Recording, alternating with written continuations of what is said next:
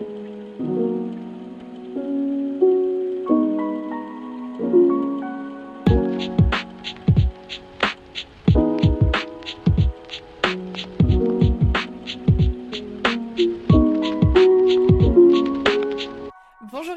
et bienvenue dans ce nouvel épisode de podcast La Potinade pour ce calendrier de l'Avent spécial. Là on tourne, on enregistre plutôt, on est au mois de septembre et la gentille Jessica a accepté de participer euh, pour cet épisode et donc Jessica, vas-y présente-toi. Donc, mon nom, c'est Jessica. Euh, je suis autrice canadienne, mais euh, j'écris des livres en français de France. Là, je vous rassure, il n'y a pas d'expression québécoise dans mes livres. Je sais qu'il y a beaucoup de gens que ça leur fait peur un peu, mais non. Et euh, dans le fond, euh, j'ai commencé à écrire mon premier roman, je crois que j'avais 23 ans. Là, j'en ai 26 maintenant, je suis rendue vieille. Mais Oh euh, ça fait quand même...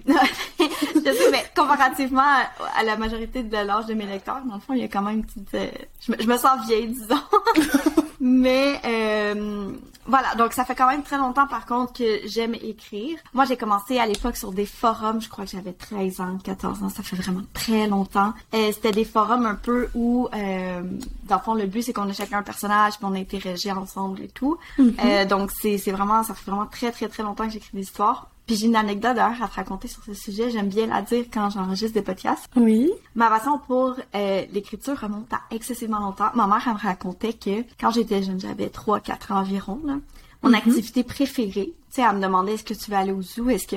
Moi, non, non. Mon activité préférée, c'était qu'elle vienne avec moi dans le lit. Et là, je lui racontais des histoires. Ah là, oui, j'avais elle- entendu dans un podcast, t'avais dit ça. oui, et là, un enfant, elle choisissait, exemple, le thème. Euh, je sais pas, elle me disait, par exemple, je veux des licornes. Ben là, je racontais une histoire de licorne. Puis ensuite, moi, je me mettais des petites notes. Et euh, ben le soir d'après, ou bon, bref, quand on reprenait l'histoire, ben je reprenais là où je m'étais arrêtée. Fait c'est vraiment hyper ancré en moi. Euh, puis j'avais pas commencé à écrire avant un long moment, mais dans le fond, moi j'ai découvert la plateforme Wattpad euh, malheureusement avec After, j'ai envie de dire, parce que c'est pas la crème de la crème de Wattpad. Mais euh, voilà, j'avais découvert que l'autrice avait écrit sur Wattpad et euh, j'en avais discuté avec une de mes amies. Elle m'avait dit ah oui, c'est une plateforme d'écriture, lecture. Elle, elle lisait sur la plateforme. Et sur un coup de tête, j'ai décidé de m'inscrire parce que c'était à une époque où je savais plus ce que je voulais faire pour l'université. Dans le fond, au Québec, on a le secondaire qui est l'équivalent du lycée et ensuite on a le collège qu'on doit faire avant d'avoir accès à l'université. Le collège, dans le fond, pour donner une idée dans l'âge, c'est environ de 18 à 20 ans. Et euh, ben, j'avais terminé cette formation et j'avais aucune idée dans quoi je voulais aller à l'université. J'étais vraiment un peu perdue. Et euh, dans le fond, j'avais rien à faire en particulier, donc je me suis dit ben je vais je vais écrire sur Wattpad, pourquoi pas? Et euh, ben mon premier roman a quand même bien fonctionné. Je pense qu'en dedans de six mois, j'avais atteint beaucoup de vues. Là, je pense que c'était 100 000, 700 000 vues. Et le deuxième roman que j'ai publié sur la plateforme, euh, ben lui a atteint le million de vues en quel- quelques quelques mois. là, je pense deux Oh trois la mois. vache. Ouais, mais sur Wattpad, c'est que c'est un peu un réseau social. Puis je je- l'algorithme aujourd'hui est plus complexe, mais à l'époque, c'était quand tu comme l'enfant, plus t'avais Oui. de vues, voilà, plus ça déboulait rapidement. Et Mm-mm. euh, ben tu sais, quand t'avais déjà une histoire avec beaucoup de vues, t'avais déjà plusieurs abonnés, donc bon, ça déboulé assez rapidement. Et euh, ce roman-là a été repéré par une maison d'édition. Donc la maison d'édition m'avait contacté, m'avait dit écoute, est-ce que tu serais intéressé à Donc c'était le avec nous? deuxième roman que tu avais écrit? Oui, le premier n'est plus sur Wattpad par ailleurs. D'accord. Ce que j'ai envie de dire, le premier roman de tous les auteurs, c'est euh, après je parle pour moi, mais en général c'est ce que j'ai remarqué aussi avec mes, mes copines autrices quand on en parle, mais c'est vraiment un condensé de tous les clichés qu'on lit. Je suis en train de terminer le mien en ce moment et je me dis, il y a masse de clichés, mais j'adore. oui, mais je pense que c'est normal parce qu'en même temps, écrire c'est tellement, euh, c'est pas comme une recette spécifique, comme exemple, je sais pas, on cuisine un repas, on peut suivre des étapes. Quand tu écris, c'est t'es là, t'es, surtout dans la fantasy. Euh, dans le fond, le roman que j'écris en ce moment, c'est de la fantasy, c'est la première fois que j'en écris, et euh, on est vraiment lâché dans un univers où tout devient possible, on peut faire n'importe quoi, tout ce qu'on veut, et c'est un petit peu terrifiant. Fait que je trouve que écrire des, des clichés qu'on aime, ça permet d'avoir un petit peu, un, je sais pas comment dire, un peu de familiarité avec le roman dans lequel on évolue, puis ça permet vraiment de mieux poser les bases. Euh, puis Mm. après l'écriture, pour moi, c'est un peu comme le vélo. Plus on pratique, plus on devient meilleur, plus la plume s'affine, plus on apprend comment fonctionne notre propre système d'écriture parce que d'un d'un autoriste à un autre, euh, les, les techniques d'écriture changent. Il y en a qui préfèrent se lancer en ayant une vague idée de, de ce que va être le roman. D'autres, ça leur prend absolument toutes les fiches descriptives des, des personnages, ça prend, reprend la ligne, la trame. Donc, je pense que ça l'aide un petit peu à se retrouver et c'est ce que j'avais fait avec mon premier roman sur Wattpad. Donc voilà, il n'est plus disponible.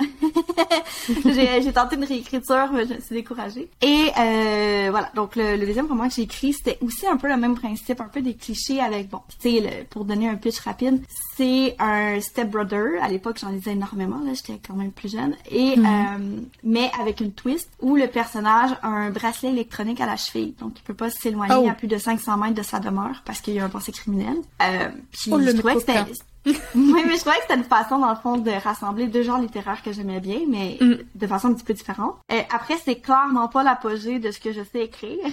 Oh. J'ai écrit deux romans par la suite qui, à mon avis, sont vraiment meilleurs. Le premier livre, euh, qui, est la fois que celui que j'ai fait éditer, oui. qui s'appelle jamais plus de 500 mètres, lui, il a été euh, best-seller 2019 de la maison d'édition. Oh. Euh, puis je voulais justement aborder le sujet avec toi parce que j'ai l'impression que c'est une question qui revient souvent chez, chez les gens quand ils m'écrivent puis ils me demandent, j'ai envie de faire publier un roman, et comment ça fonctionne les ventes. J'ai envie de dire dans l'édition, tu peux écrire un roman excellent, vraiment incroyable et il sera pas beaucoup lu, comme tu peux écrire un roman médiocre ou de base et il va être excessivement lu. C'est ça qui est un peu dommage dans le monde de l'édition, c'est que le succès d'un livre n'est pas témoin de qualité. C'est la même chose sur Wattpad. Mais c'est la même chose quand en tant que créatrice de contenu, parce que c'est comme ça aussi que mhm. je me définis pour mon activité, il y a des vidéos, je suis hyper fière de les sortir, j'ai mis une journée de montage, j'ai mis trois jours de tournage, je me suis énormément investie, et c'est celle qui va faire le moins de vues, et puis une mhm. vidéo qui va me demander deux heures en tout et pour tout, c'est celle qui va cartonner. Et moi je suis en mode Ah Oui, mais c'est exactement pareil. Mais je pense que tout, tout ce qui est domaine créatif, ah ça revient un peu à ça parce que mon, mon livre, j'ai l'impression qu'il il, a juste été lu au bon moment. Je sais qu'il y a un groupe Facebook qui a, dans le fond, je pense qu'ils ont 12 000 abonnés sur le groupe Facebook.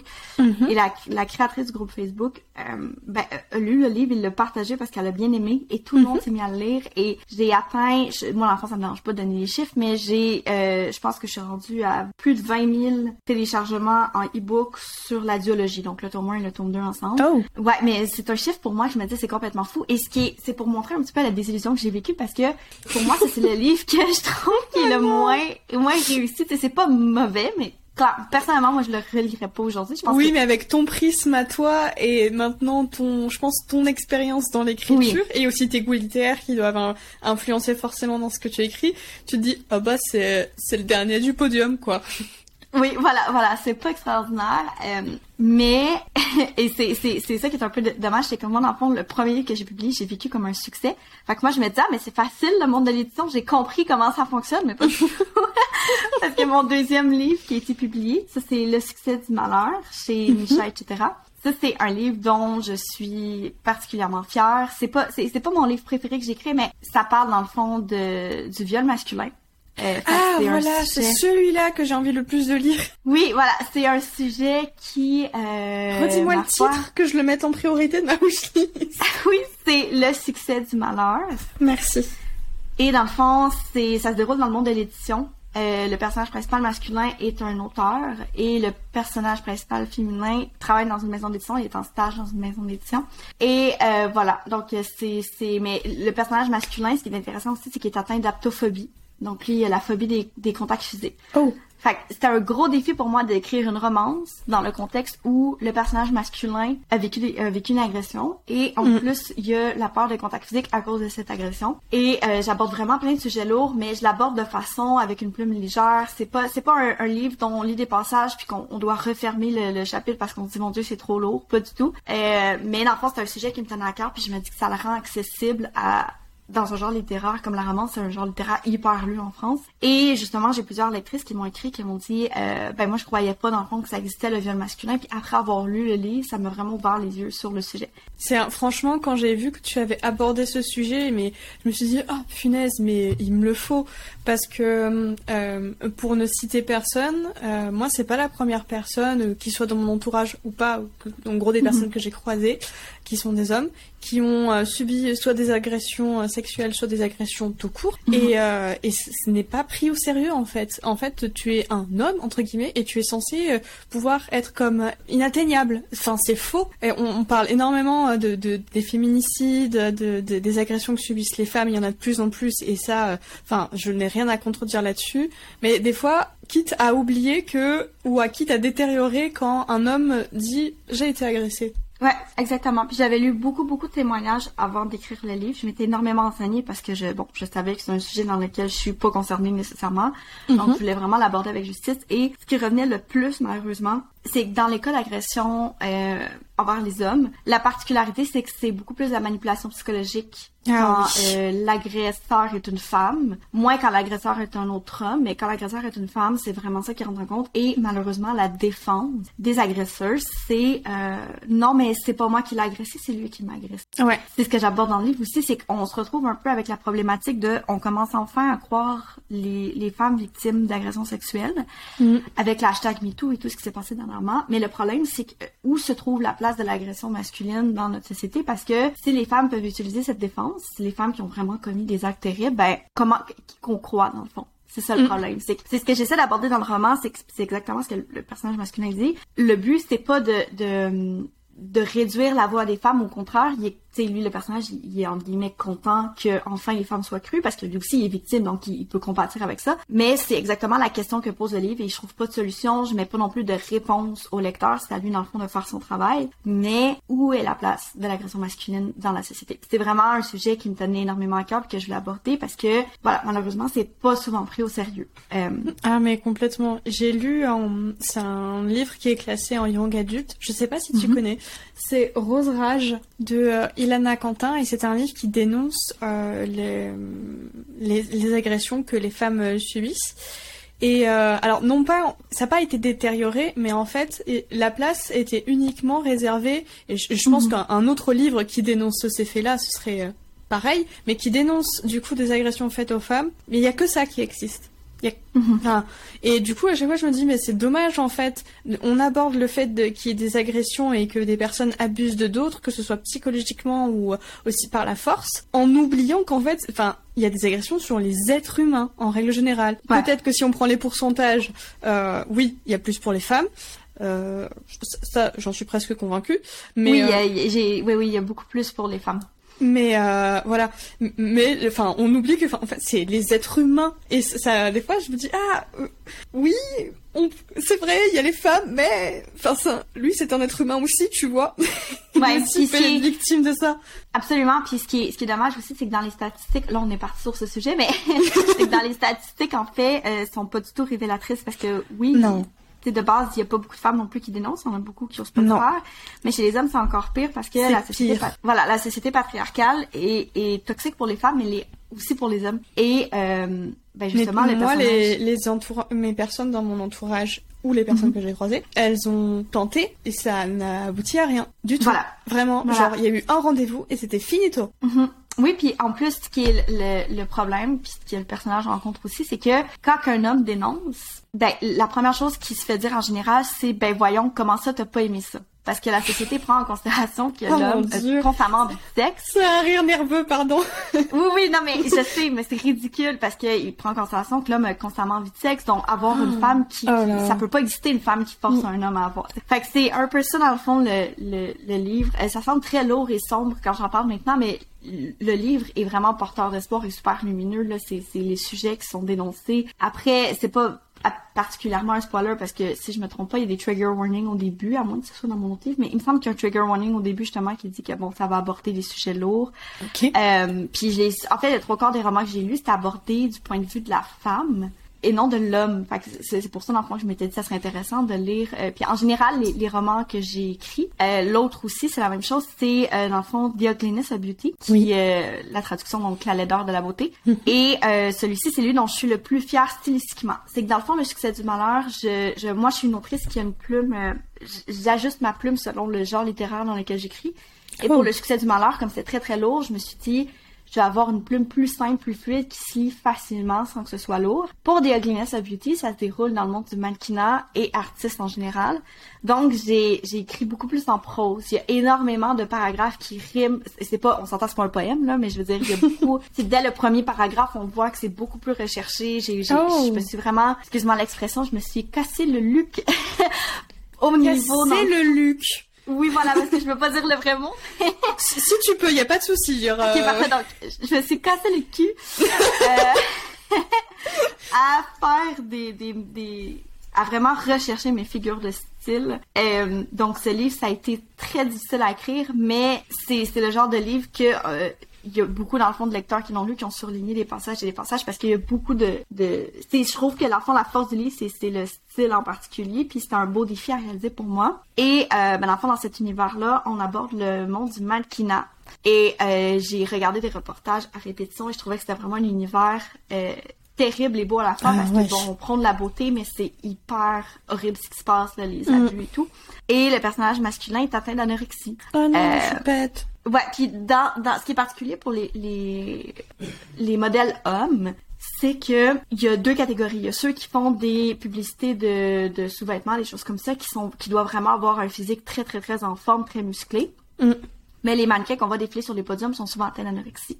Euh, puis euh, j'ai vraiment rapporté des anecdotes. La drogue, c'est un domaine, c'est hyper euh, populaire dans le monde de, du, du mannequinat parce que ceux qui s'affament, dans le fond, qui peuvent pas, qui, qui ont des castings. Donc, ce que comment ça fonctionne, dans le fond, c'est qu'aux États-Unis, il y a une journée de casting et toutes les euh, les, les, les, studios, dans le fond, de, de, de, mannequins ouvrent leurs portes et donc les mannequins vont faire comme 10 castings dans une journée. Ils vont se rendre puis ils font oh des shootings et tout.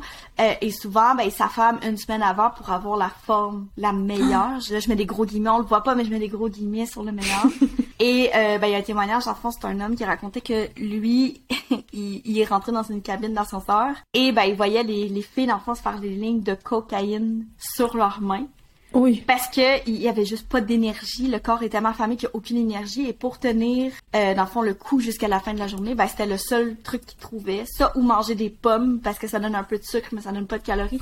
Puis lui ça l'avait complètement marqué euh, puis il en avait parlé dans le fond dans une interview et euh, c'est sûr que c'est pas c'est pas écrit dans le roman mais euh, il y a, y, a, y a pas de drogue dans le roman mais le, le, le personnage principal lui ce qu'il fait exemple c'est qu'il va prendre des médicaments contre les reflux d'acide des choses comme ça parce que mm. c'est toutes des répercussions qu'on voit dans le fond dans la anorexie. Mais euh, donc c'est encore un sujet lourd, euh, mais c'est pas le centre du roman, mais c'est quand même, je l'ai pas non plus abordé. Dans le fond, j'ai eu un sensitivity reader qui est euh, une de mes amies qui était atteinte d'anorexie, fait que c'est pas non plus un livre qui est abordé. Euh, tu sais, parfois on voit ça, par exemple, le personnage est anorexique, mais bon, on en parle deux trois chapitres, puis ensuite on en parle plus, pas du tout. C'est un peu futile. On voit la réémission. Voilà, on voit la réémission dans le fond du personnage, mais il y a aussi beaucoup de travail technique sur comment fonctionne un shooting. Euh, j'ai fait beaucoup de recherches à ce sujet aussi. Comment, tu sais, on voit, exemple, des mannequins défiler sur des podiums, mais il y a vraiment une mm. grosse technique derrière, fait qu'on en parle beaucoup dans le roman aussi.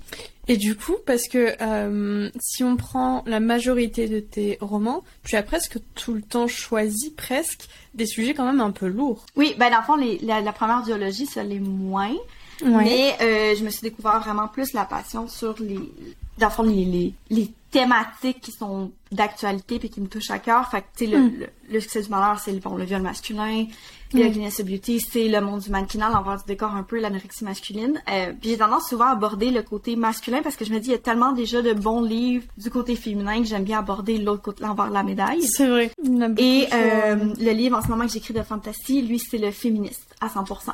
Dans le oh. fond, le principe qu'une femme se fait refuser l'accession, euh, dans le fond, au statut de duchesse parce que c'est une femme et que, euh, tu sais, la fois, ça devrait être un homme à la place. Hmm. Fait que c'est vraiment très tourné vers euh, le féminisme. D'accord. Alors attends, parce que j'avais une question que je voulais dire au début, parce que si on, on remonte bien avant là, ce que tu nous mhm. as livré, quand donc tu as publié ton deuxième roman sur Wattpad, qui a très mhm. bien marché, et ensuite c'est comme ça que tu t'es fait repérer par une maison maison d'édition. Ensuite, une fois que ça a été publié chez cette maison d'édition, c'était qui déjà la maison d'édition? Butterfly Edition. Ah oui. Et une fois que tu as été publié, est-ce que du coup il y a eu parce que j'imagine que c'était un contrat pour un manuscrit. Est-ce que c'était comme d'office pour la suite, tu pouvais rester chez eux, ou il a fallu que tu continue à chercher des éditeurs? Euh, Non, dans le fond, c'était euh, les deux premiers romans euh, qui ont été euh, signés. Euh, après, moi, c'est sûr que j'ai négocié mon contrat parce que bon, il y avait des clauses de préférence, des choses comme ça que moi j'ai préféré refuser. À fond, une clause de préférence, c'est où la maison d'édition demande d'avoir un droit de regard sur les, exemple, je sais pas, les trois prochains manuscrits qui sont écrits, des choses comme ça. Et la maison d'édition, justement, elle a retiré cette clause, je pense, un an après moi, là. Donc, voilà, la maison d'édition ne fait plus cette clause-là maintenant.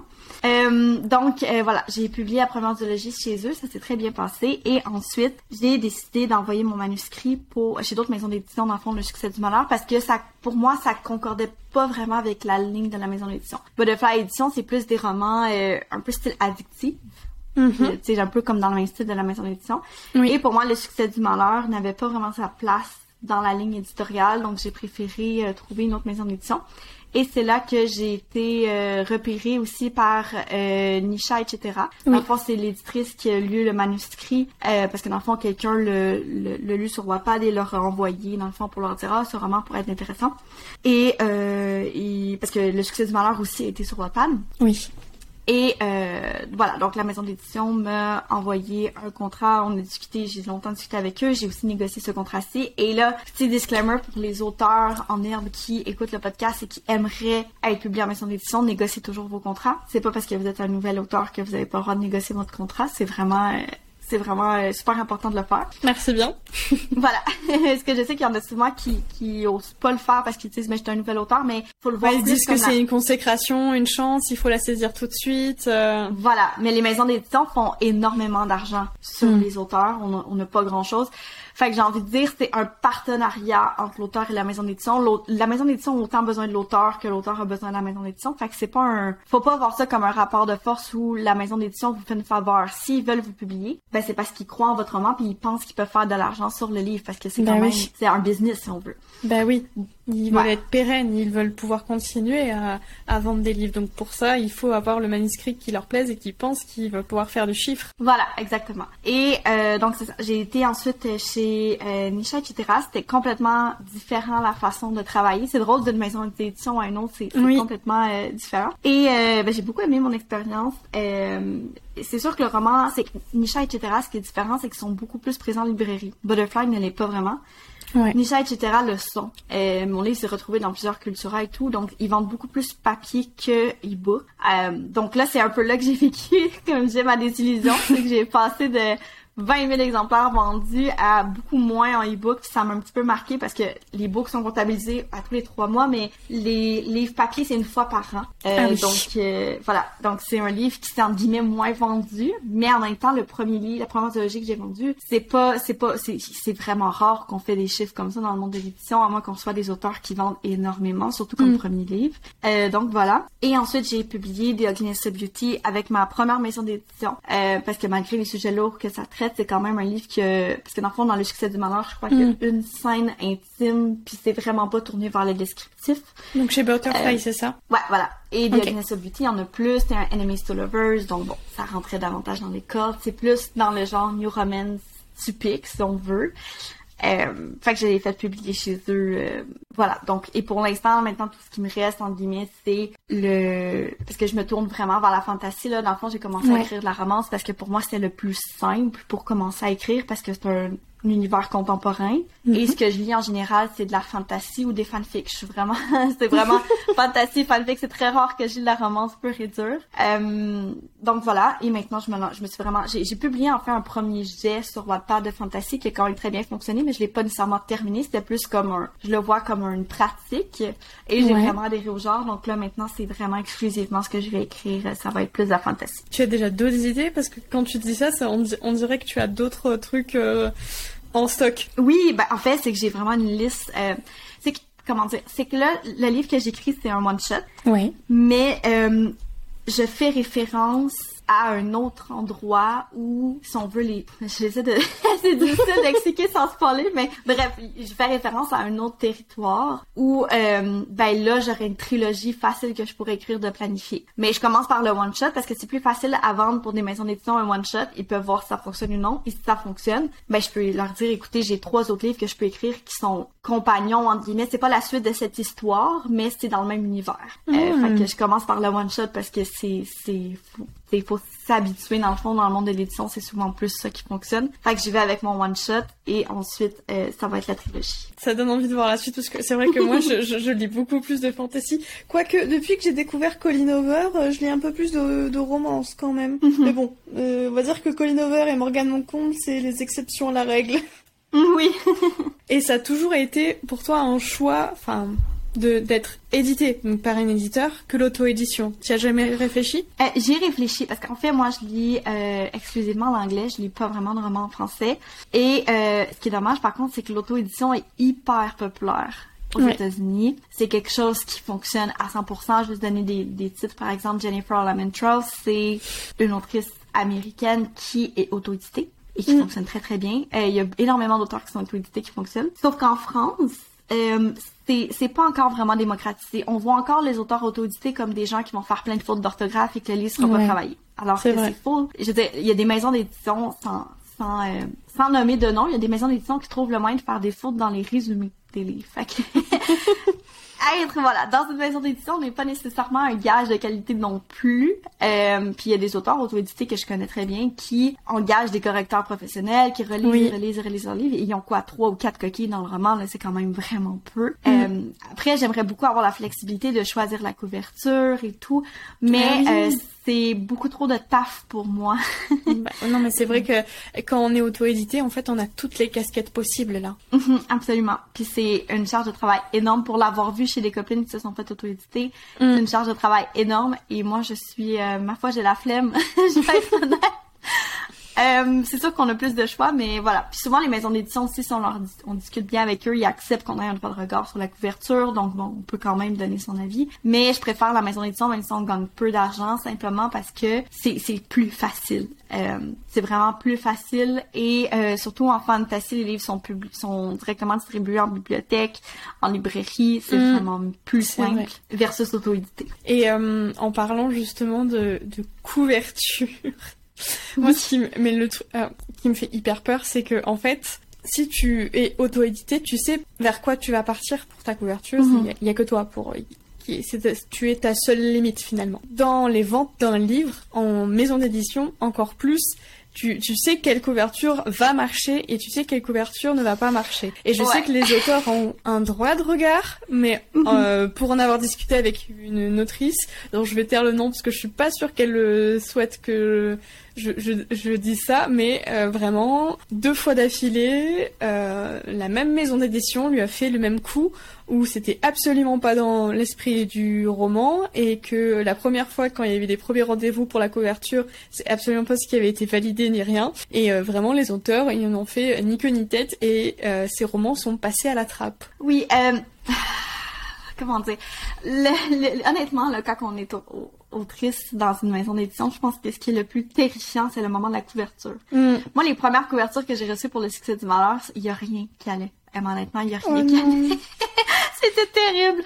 Sauf que j'ai pu leur écrire et leur dire, écoute, il y, a rien qui va, il y a clairement. Puis je leur ai envoyé le genre de choses que j'aimais et on est arrivé ensemble avec la couverture que j'adore de ah. du malheur, qui est très douce, très simple, très très parlante parce que bon, on voit le fond d'Amsterdam et on mhm. voit un couple euh, sur la couverture. Donc voilà, ça, me convenait très bien. En plus, le couple est de dos, donc on voit pas les visages. Mhm. Pour, euh, à jamais plus de 500 mètres, c'était, ils ont repris exactement ce que j'avais fait sur Wattpad, mais version, euh, c'est avec des, des images de droit. Donc bon, c'est ça me convenait. Pour des Alliance of Beauty aussi, même chose, j'ai pu même euh, choisir avec euh, ma graphiste personnelle qui euh, que la maison d'édition a accepté de la prendre. Mm-hmm. Donc ça c'est tu moi personnellement la couverture, c'est le seul genre de torse nu que j'accepte parce qu'on voit que le, personnage est ben on voit qu'il est très très mince, puis c'est une pose un peu artistique donc à mon avis ça convenait vraiment au roman. Ouais. Après, voilà, je veux dire, en fantasy, c'est difficile d'être déçu d'une couverture. Je les trouve toujours toutes belles, peu importe la maison d'édition. C'est vraiment rare d'être déçu d'une couverture fantasy. Donc, je pense que inconsciemment, je vais vers ce genre parce que je me dis, je vivrai jamais l'horreur que certaines vivent. Mais pour avoir discuté avec beaucoup de mes copines autrices, je n'aimerais pas de, de nom de maison d'édition une fois encore, mais je pense qu'entre les lignes, tout le monde sait, euh, c'est à peu près de qui on parle. Il y en a mm. des maisons d'édition qui n'écoutent pas du tout les auteurs et qui ont qui aiment vraiment vraiment vraiment les torses nus euh, ah, c'est horrible. Voilà, les couvertures qui ont des presque des gens en poil sur la couverture. Après, c'est ça. Voilà, mais ça fonctionne en e-book étonnamment. Mais cette maison d'édition, ce qu'ils ont tendance à faire, c'est qu'ils sortent ce genre de couverture-là en e-book parce que c'est le marché qui fonctionne. Mais quand ils sortent le livre papier, souvent ils vont changer la couverture parce que personne n'achète ça papier. Je veux dire, personne va lire dans le train une une meuf en sous-vêtements avec un mec pratiquement à poil sur de par par dessus elle. Tu sais, il y a personne qui va avoir envie de lire ça. mais oui, mais je comment tu moi je suis hyper contente quand je vois les couvertures de Morgane mon compte, j'ai aucun souci, je peux le mettre où je veux, personne me dira rien. Mais si je mhm. trimballer euh, un autre livre à qui on voit tout le torse et qu'on voit à moitié de la culotte de la nana, excusez-moi, je fais comment Voilà, voilà. Puis Hugo Roman ont vraiment tendance à avoir des couvertures très Ah oui. douces, un peu comme euh, Nisha, etc. C'est un peu le même principe, Ouais. le genre de couverture qu'ils ont. Euh, Ils travaillent donc de mieux en mieux, je trouve, leur, leur couverture. Mais ah, il y a des maisons d'édition de New Romance où tu te dis, mais vraiment, il y en a Ouais. beaucoup de monde qui achète en papier ça. Mais ouais, voilà, je pense que c'est... Mais encore là, le marché e-book et le marché papier sont tellement différents que les couvertures qui fonctionnent papier vont pas fonctionner e-book et vice-versa. Euh, après, en fantasy, c'est que c'est souvent, moi, ce que j'appelle des livres-objets. Les couvertures sont tellement belles qu'on Oui. on veut pas les acheter en e-book, on veut les acheter en papier juste parce qu'elles sont vraiment belles. Mais ouais, je suis... Honnêtement, j'ai des copines autrices qui... Aussi, il y a des maisons d'édition, parfois, malheureusement, qui vont proposer une couverture et, ben, il y a pas vraiment de droit de regard. Tu sais, tu peux avoir le droit de regard, exemple, sur la couleur du titre, mais c'est tout. Si l'image, elle est choisie, tu... tu voilà, t'es t'es prise avec une couverture qui te Mm. convient peut-être absolument pas. Et je trouve ça tellement dommage parce que je me dis déjà, les auteurs ont, ont des pourcentages bas. Ouais. Si en plus le fruit de leur travail est recouvert d'une couverture qui leur plaise absolument pas, je trouve ça juste triste honnêtement. Euh, fait que, Mm. Mais ouais. comment te dégoûter Ouais, absolument, parce qu'ensuite, c'est le, tu sais, tu présentes le livre à tes amis, mais c'est comme, regarde pas la couverture.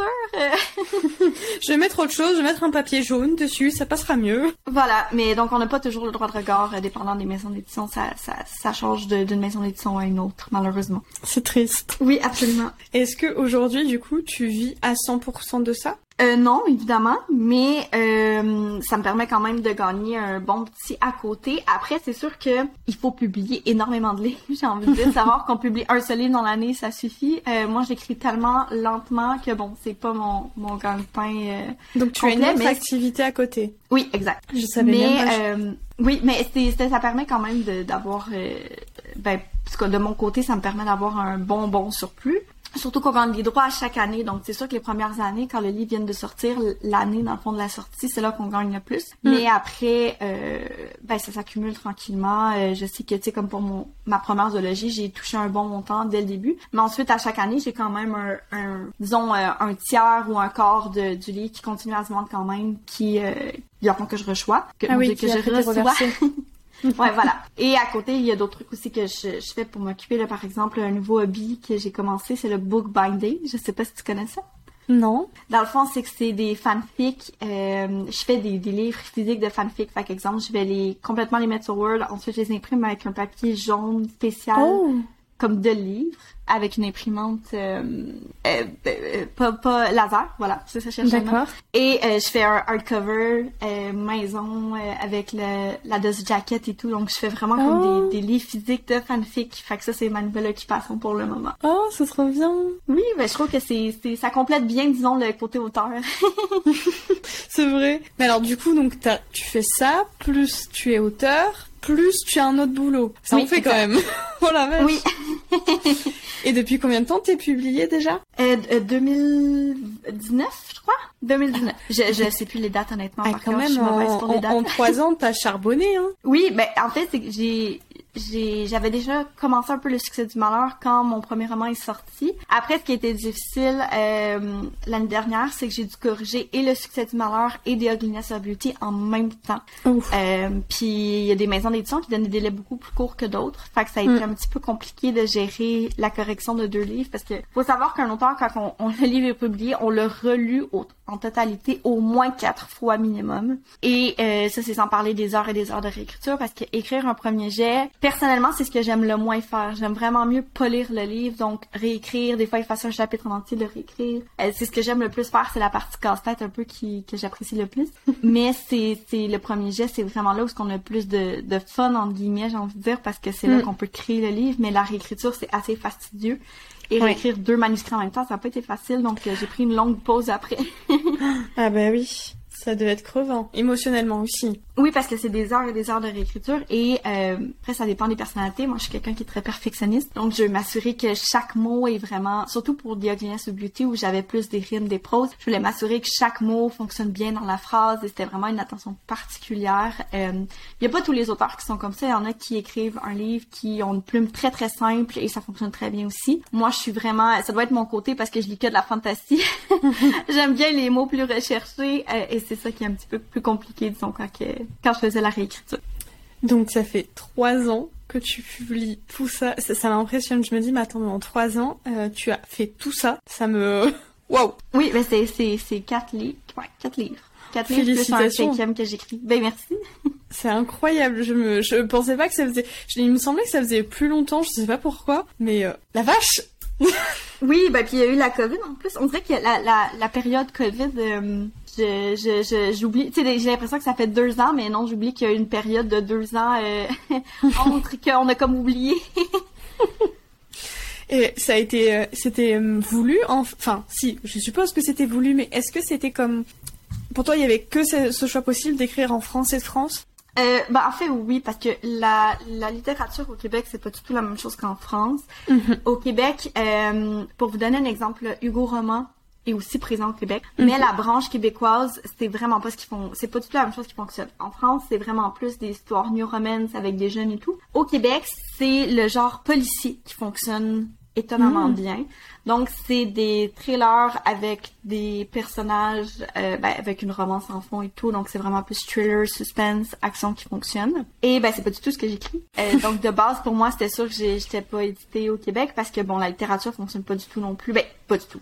C'est faux, mais si on compare les chiffres de la France aux chiffres du Québec, c'est très, très, très différent. C'est pas non plus le même genre littéraire qui fonctionne. Donc, pour moi, c'était clair que je devais être publiée en France. Et, euh, ben, en écrivant sur Wattpad, j'ai vraiment appris quels sont les termes québécois qui n'existent pas du tout en France. Parce qu'il y a beaucoup de mots que je disais Mais que je croyais que c'était les mêmes qu'en France, mais pas du tout, du tout.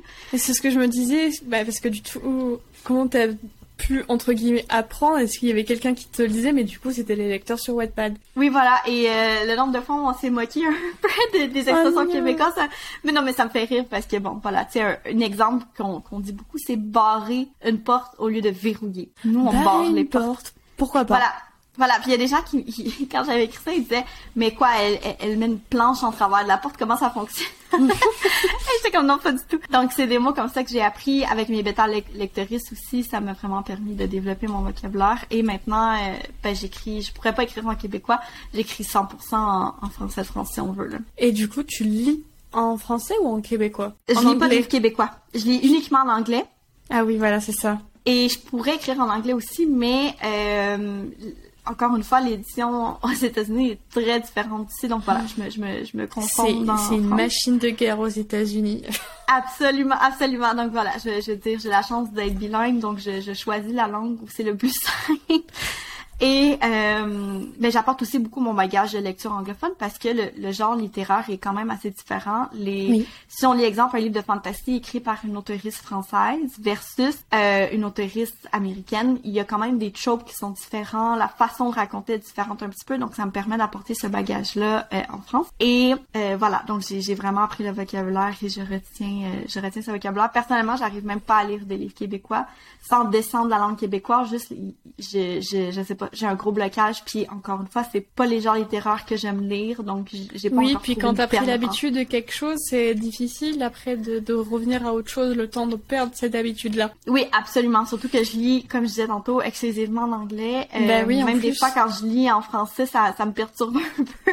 Donc en québécois, ça serait pire. Dans un avenir plus ou moins proche, tu aimerais, pour, tu, tu aimerais, est-ce que tu penses que euh, tu te verrais autrice à 100% ou c'est pas dans tes projets ou Euh, je dirais que non. Simplement parce que j'ai pas, j'ai pas l'énergie mentale d'écrire deux, trois livres par année. Après, il y a des autrices qui publient seulement un livre, mais si on parle des grosses autrices à succès, par exemple, Holly Black, Victoria Schwab, des choses comme ça. Euh, mais non, je pense que l'énergie que ça requiert écrire un livre, personnellement, ça me, ça, et le stress que ça engendre. Je suis quelqu'un qui fait beaucoup d'anxiété. Oui. Je suis médicamentée pour ça, donc honnêtement, gérer un- une carrière d'autrice en, en- en temps plein où tu sais jamais exactement le salaire que tu vas faire tel mois, euh, devoir faire la publicité à 100% télé parce que ça, les réseaux sociaux, ça a tendance à me stresser, surtout avec les algorithmes dernièrement. Ouais, Je- non, les algorithmes derrière moi, ils sont assez fâcheux. Voilà, donc je serais pas capable. euh, Puis tu sais, l'avantage c'est que sur TikTok, il y a vraiment des autoristes qui se sont fait connaître sur TikTok. Oui. Euh, puis tant mieux, mais je, moi, je, je me sens mal de faire ma propre publicité, de dire venez lire mon livre. J'aime pas. ça. je préfère raconter qu'est-ce qu'il y a dans le livre et les gens décident si ça les intéresse. Après, il y a, entre guillemets, faire sa publicité en mode vraiment, euh, genre grosse pub comme tu pourrais voir à la télé, en mode ce Mhm. livre va changer ta vie. Non. Voilà, c'est. Ah, on va peut-être pas aller jusque là. Euh, ça peut le toucher effectivement, mais euh, mais après il y a aussi comme euh, plus créer du contenu autour de de ce livre-là, en le mettant en avant avec des extraits ou en mettant en scène certaines choses. Quand je vois les TikTok que font Marie Aligno là et Nin Gorman autour mhm. de de leur livre, franchement moi je les ai trouvés très qualitatifs et pas tant marketing que ça. C'était comme une plus-value pour moi. C'est vrai, c'est super bien amené. Euh, mais encore une fois, c'est que j'ai, j'ai les réseaux sociaux, c'est comme quelque chose qui me crée beaucoup d'anxiété. Mais oui, oui, non, mais créer du contenu, ça me, ça me, voilà, c'est pas. Après, avant, j'avais un compte Bookstagram. Euh, oui. Je pense qu'on s'est connus sur ce compte d'ailleurs. Oui. Voilà. Et euh, j'aimais beaucoup créer du contenu, tu sais, prendre vraiment des belles photos, créer le décor. Mais Instagram a tellement changé maintenant que ce genre de photos-là n'est plus nécessairement ce qui est mis à l'avant. Ouais. Euh, Et moi, j'ai mon petit avis sur ça, mais vas-y, finis. Non, vas-y, vas-y. Je, je suis curieuse d'entendre ton avis. Parce que euh, très clairement, si euh, je compare si vraiment on parle de statistiques avec l'algorithme, si je compare il y a deux ans, ben il y a deux ans, par rapport à aujourd'hui, je cartonnais. Aujourd'hui, non. Pourtant, on voit bien que le nombre d'abonnés, il est plus conséquent. Mais euh, en termes de likes et de commentaires, j'en avais vachement plus. Pourtant, euh, en termes de qualité de photos, euh, rien que par rapport à l'appareil photo en lui-même avec qui je prends mes photos, mhm. euh, vraiment il y, a un level qui est passé assez conséquent. Ça ne se voit peut-être pas au premier coup d'heure, mais au coup d'œil, mais il y a eu un certain investissement euh, là-dessus. Et pourtant aujourd'hui ça marche moins bien. Et c'est vrai qu'il y a de plus en plus de, de tendances qui, qui s'amènent sur les réseaux sociaux et forcément bah ça touche la communauté littéraire, mais vraiment aujourd'hui, je me suis complète, enfin vraiment, Instagram, il a gagné la guerre, il y a pas de souci, mais euh, prends tes... ton algorithme, il y a pas de problème. Moi, je vais faire mon truc à ma sauce, et vraiment, le fait de me dire, euh, ok, je, publie euh, vraiment que ce que j'ai envie, je, trouve que ça se reflète un peu plus en termes de, de qualité comme moi je l'aperçois. Et du mhm. coup, tout ce qui marche et tous les machins, vraiment, j'ai réussi, du moins sur Instagram, à m'enlever de cette anxiété que je pouvais ressentir quand je voyais que ça quand quand quand je voyais qu'il y en avait qui pouvaient produire des quantités mais astronomiques et qualitatives et moi je j'arrive pas à faire autant et aussi bien et vraiment je me suis vraiment comme enlevée de de ça. Après, il faut dire que euh, j'ai eu euh, pas mal de périodes de, de pause, mais ça m'a fait du bien parce que j'ai pu comme prendre du recul et euh, et continuer à faire ce que ce que j'aimais parce que bah, parce que au, fond c'est pour ça que je me suis inscrite et c'est vraiment mon levier, enfin mon, mon moteur, c'est de partager de la lecture et de me dire, ben on reste, on reste sur ça, peu importe la forme que ça prendra, peu importe l'algorithme. Bah moi, tant que ça me procure, du bonheur, ça me procure du bonheur, oui. Bon, l'algorithme casse les couilles, ça c'est une chose. il me procure un peu d'anxiété, bon, euh, je vais aller pleurer un bon coup.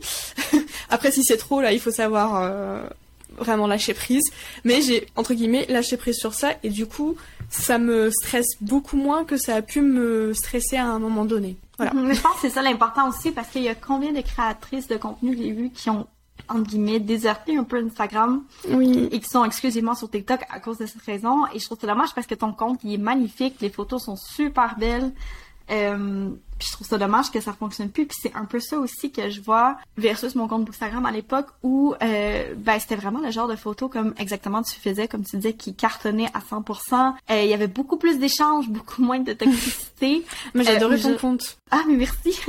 mais aujourd'hui aussi c'est un sujet que je voulais aborder avec toi, avoir ton avis parce que en tant qu'autrice, en ce moment avec les millions de polémiques qu'il y a, c'est tellement difficile de se baser parce que oui il y a des, des, des polémiques que je trouve qui sont hyper nécessaires et c'est vraiment important qu'on en parle. Euh, mais même au niveau de Bookstagram, il y a des livres que les gens, je veux dire, s'ils si, en parlent ou s'ils lisent, exemple des livres de J. Christophe. Après, je suis ouais. pas fan, je suis pas fan en guillemets de l'auteur, mais voilà, c'est juste un exemple mm. parmi tant d'autres que euh, les gens se font carrément crucifier. J'ai une de mes copines autrices qui a vécu une, une, une, réaction violente pour quelque chose qui est zéro justifié. Euh, c'est ça que je trouve. Il y a beaucoup d'auteurs aussi américains justement qui en parlent dernièrement puis qui disent, tu sais, oui, avant de crier à la polémique, ce serait le fun que les gens se renseignent pour être sûr parce que surtout sur Twitter, moi j'appelle ça le, le hate train. Si ah, on veut, c'est que des fois des auteurs sont sont ils se font, tu sais, les gens vont prendre un extrait d'un livre qui qui oui c'est l'extrait est problématique, mais c'est le but qui soit problématique oui, en pour le dénoncer. Et ils vont dire ah l'auteur est problématique il y a plein de gens qui se renseignent pas qui embarquent là-dedans mm.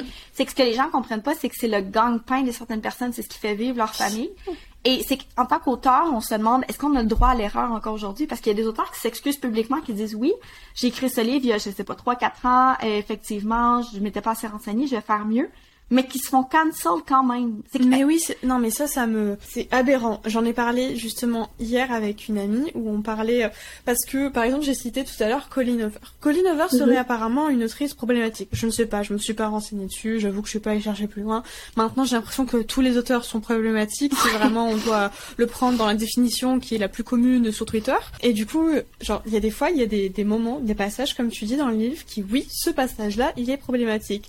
Mais ce passage-là, il a été écrit très souvent et conçu du coup pour montrer que cet acte est problématique et pour réfléchir, pour faire réfléchir le lecteur. Oui, on va pas forcément mettre euh, une astérix en mode attention, ceci n'est pas un comportement très bienveillant. C'est aussi au, au lecteur de, de, réfléchir. Je veux dire, euh, je pense qu'aujourd'hui l'éducation est un peu plus accessible. Si tu n'arrives pas à reconnaître ça, enfin l'auteur n'a pas dit genre oui, il faut faire comme ce personnage qui est cruel et dégueulasse envers les autres. Faites exactement comme lui. Non, lui, mhm. il était là pour mettre un petit peu peut-être de représentation, mais pour peindre son monde comme il voulait le peindre et parfois il y a des actes qui sont dégueulasses et c'est la réalité de la vie. Oui, absolument. Et enfin à croire que tout tout devait être beau et, et blanc et, et parfait et aucune aucune erreur mais enfin alors est ce que je sache les auteurs, il me semble, ils sont humains aussi, ce n'est pas des ovnis.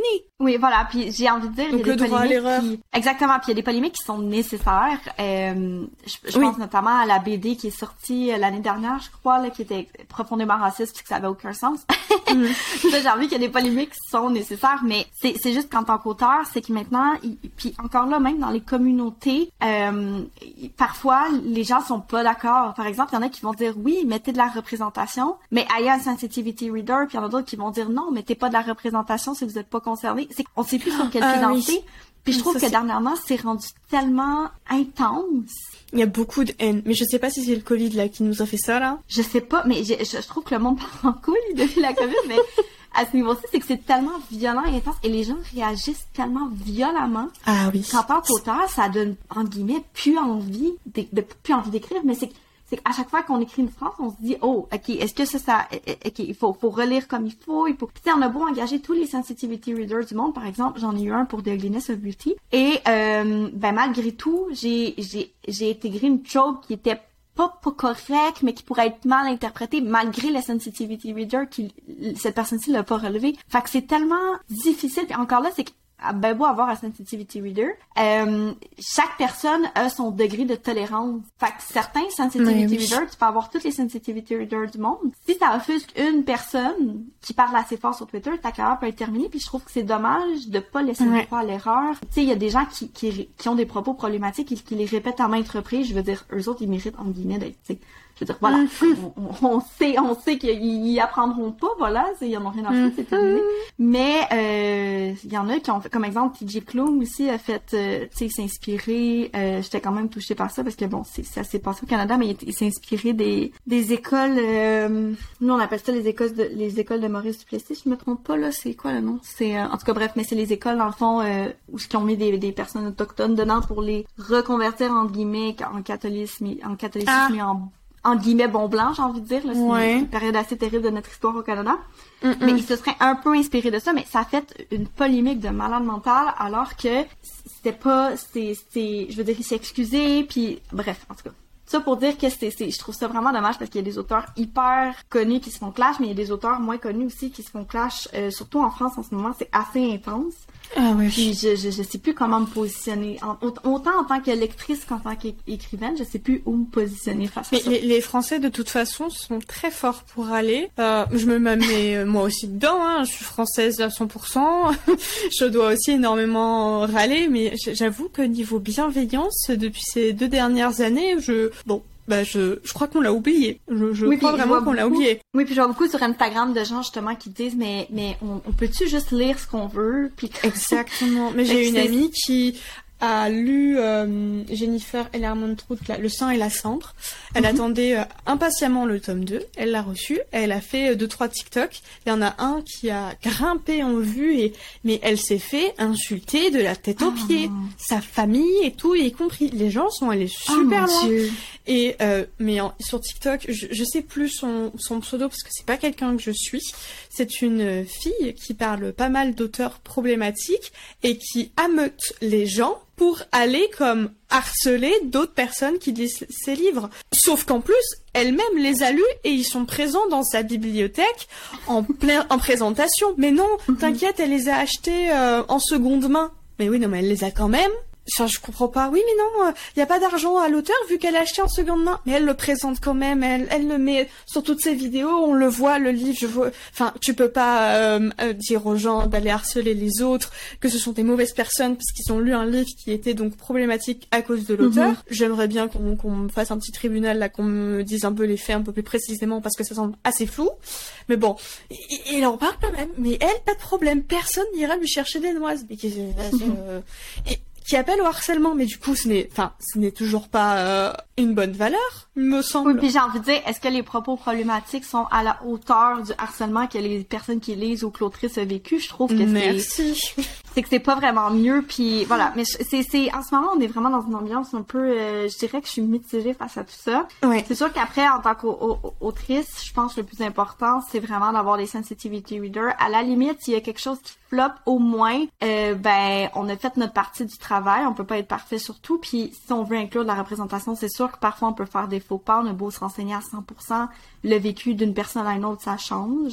Euh, mais c'est vrai que c'est, c'est vraiment une ambiance anxiogène. Puis moi, personnellement, quand j'ai vu certaines de mes copines être complètement clashées et j'étais pas nécessairement d'accord avec les propos qui ont été dits contre eux, ben ça m'a ça m'a coupé l'envie d'écrire. J'ai pris une longue pause. Autant les réseaux sociaux, là, ça fait presque trois mois que je suis presque plus sur les réseaux sociaux parce que c'était une polémique par-ci, une polémique par-là. Ensuite, c'était des, des des gens qui, un peu comme tu disais, qui se mettent ensemble pour harceler d'autres personnes, puis je trouve ça tellement toxique. Puis je me dis, je le vois de mes yeux de, personnes euh, de presque du, mauvais côté de la vingtaine qui se rapprochent de la trentaine.